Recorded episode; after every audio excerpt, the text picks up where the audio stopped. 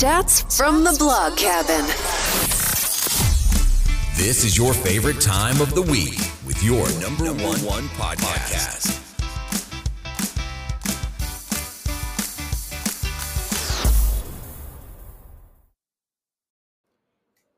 Hey y'all, welcome back to another solo episode of Chats from the Blog Cabin.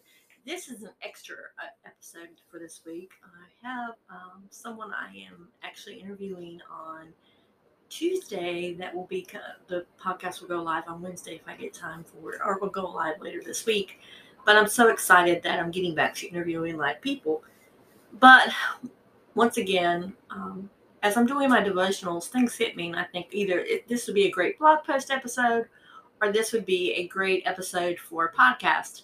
So, this is one that kind of hit me. It was called Outside the Circle.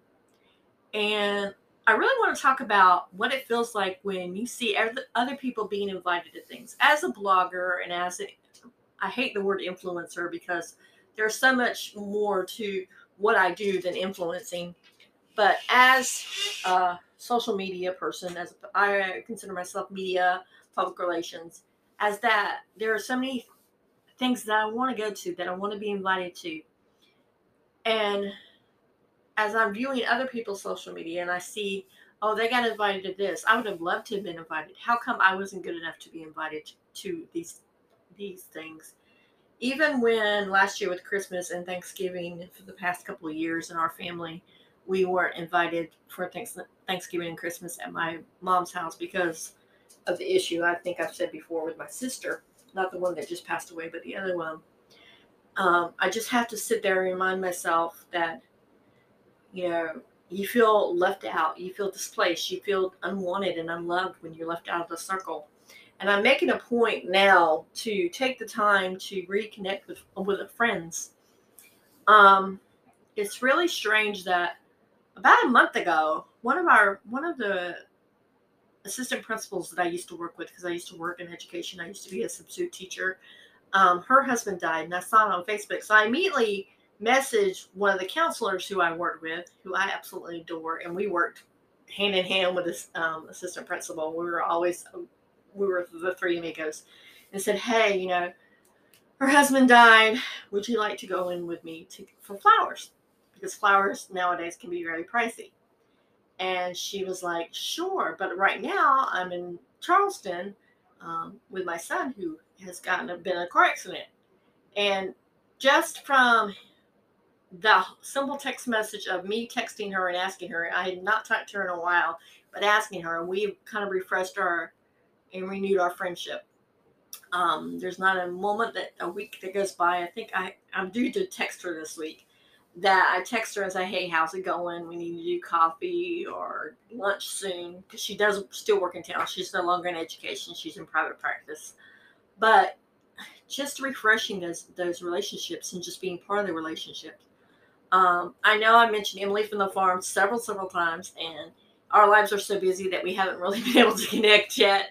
Or it's either she's something's come up and she can't do it, or something's come up and I can't do it, or I've been sick, or she's been sick, uh, going on down the road.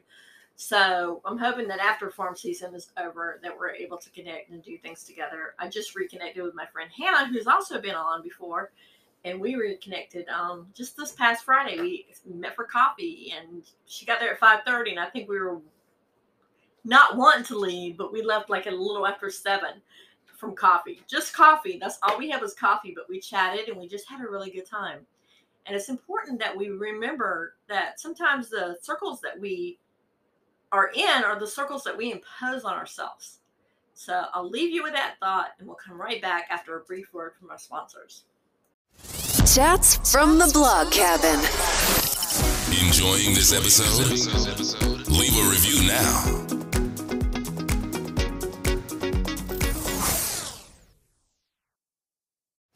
Chats from the blog cabin. Hit subscribe and don't miss the next episode.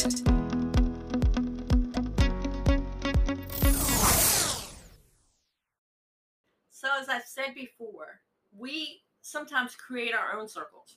We create those circles in our mind that we're not good enough. and that no matter what we do, that we're never going to be good enough. So, and I will admit that I have been battling this a lot lately within the last year. I had some really, really, really close friends, really close friends. I mean, uh, they were my ride and dies. They were the ones that I would admit anything and everything to. They saw me good, bad, and ugly. I saw them good, bad, and ugly. And it seemed like once their business started taking off, that there was no place for me in their world. And it hurts when those friendships go by. But then again, part of it was one, they didn't need me to be the kind of friend that they that I was to them because they didn't need that support. But in turn, I wish they had realized that I needed their support, like they needed my support at the time. Not going into details, but one particular friend was like, people had stopped, basically stopped talking to her um, because of a situation. And it wasn't anything she had to do with it, but was a situa- situation she was connected to. And I was therefore telling her, you know, regardless of what happened, what was going on, you're still my friend. I still love you. I may not approve of this, but I'm still here for you and I'm not going to drop you just because of someone that you're connected with has done this. And that's hard. So as I'm looking at all this stuff and I'm going through, there are circles that I'm in. I am in the circle of a mom of three girls. I'm, a, I'm the mom. I'm in the mom circle. I'm in the mom of girls circle. I'm in the wife of an immigrant circle. I am sometimes I'm in the left out circle. Sometimes I feel like I'm in the unwanted circle. I'm in the circle of bloggers. I'm in the circle of podcasters. I am in the circle of friends. I am in the circle of a devotional reader, a Bible, a Christian. There's so many different labels and circles that we can put on ourselves. But it's not until we look at each other and say, hey, you know what? We need to stop feeling like we don't belong and we're outside looking in. We need to feel like we're included. And one of the best people I've ever met that has the greatest thing to do this, and I'm going to give her a shout out here because she was actually on, I forget what episode, but it was Erica DeLong at G105. Um, she was on, I think, one of the very first, one of the first 20 or 30 episodes she was on, and I absolutely adore her. Um, she always makes you feel good, no matter what. You could be um, the janitor, and she's always talking to you, regardless of your status in life. So that's so in a way, I want to be that type of person that Erica is to those around me. And I never want to feel like I have left somebody outside the circle because I know what it feels like to feel left out of the circle. And so in this devotional, it said, God will always choose you. And it kind of struck me for a minute. And I'm like, wow, that's true. But then that little bit of doubt came in my mind saying, God will always choose me. Well, why don't I have this? Or why don't I have that? Why is everything such a struggle? And then I thought, those aren't God's thoughts. Those aren't God's words for me. Those are the words of the devil Stephen in. Think about it. Every time we think about and we look at what somebody else has and what we don't have, what we're lacking in our life, that's not what God wants us to do. And the verse comes up and it says 1 Corinthians 128. God chose things despised by the world, things counted as nothing at all, and used them to bring to nothing what the world considers important. And went on to in the um, devotional and tell us about the different people that he used as an outsider to make people feel included. One was Joseph. Think about Joseph. Joseph was thrown in the pit by his own brothers, and he was able to rescue his brothers at the end. Talk about a great turnaround there. He was totally left for dead, sold into slavery, never to be seen again. And yet, instead of harboring those harsh thoughts, he used something good, something that was meant for bad, he used for good. And that's one of my favorite Bible verses that Lysa TerKeurst always writes about, and I love that. Moses, think about Moses. Moses was an Israelite. He was put in a basket and floated down the river, and he became an Egyptian. He was an outsider. He was an outsider not only to his people, the Israelites, but also to the Egyptians. But yet, he still made a huge impact on his world. Paul. Think about Paul. Think about how many books in the Bible Paul wrote. Paul wrote some amazing books in the Bible. But before Paul wrote those books that included Christians, he was on the outside persecuting Christians, putting them to death, mocking them. And Jesus, Jesus was an outsider. He wasn't in the in crowd. When he was in the temple, they were like getting mad at him. When he was he was sitting next to God in heaven, but he chose to come down and save us. Now think about it. He became his outsider so that we can become insiders with God. That right there just struck me. And then last week, I'm in a book launch team. Um, and I'll tell you about that later on because I'm hoping to have the author on. But they, it's called Hidden Manna, is the book. And as I'm looking at the book, it's telling us every Thursday we're to post a hidden manna, something that we see new or something that's really like struck with us the rest of the week.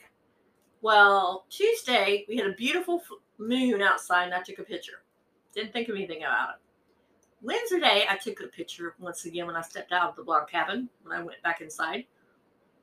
And I noticed the moon was really hazy. It was uh, behind a whole bunch of clouds. And this time, when I took the picture, it hit me. The moon goes through different phases, just like our lives go through different phases. There are the phases where we feel like we don't belong. There are the phases where everything is going along great and there's not a bump in the road. And then there's phases where we feel like everything has just fallen apart. Like everything, if you touch it, would crumble and it would go to dust. But those are the phases where we learn. We learn to not only accept ourselves, but to accept others and to be a part of this great community. Going on to this conversation, going back to a conversation I had with my friend the other day about judgment and how God said, Judge, lest not you be judged. God is the only one that can judge people. You can't say someone's gone to hell or someone's gone to heaven. You don't know that. God is the only one that makes the decision, regardless of what you think, what you do, how you feel. But you know, at the end of your life, if you're right with God, you know where you end up, regardless of your past indiscretions.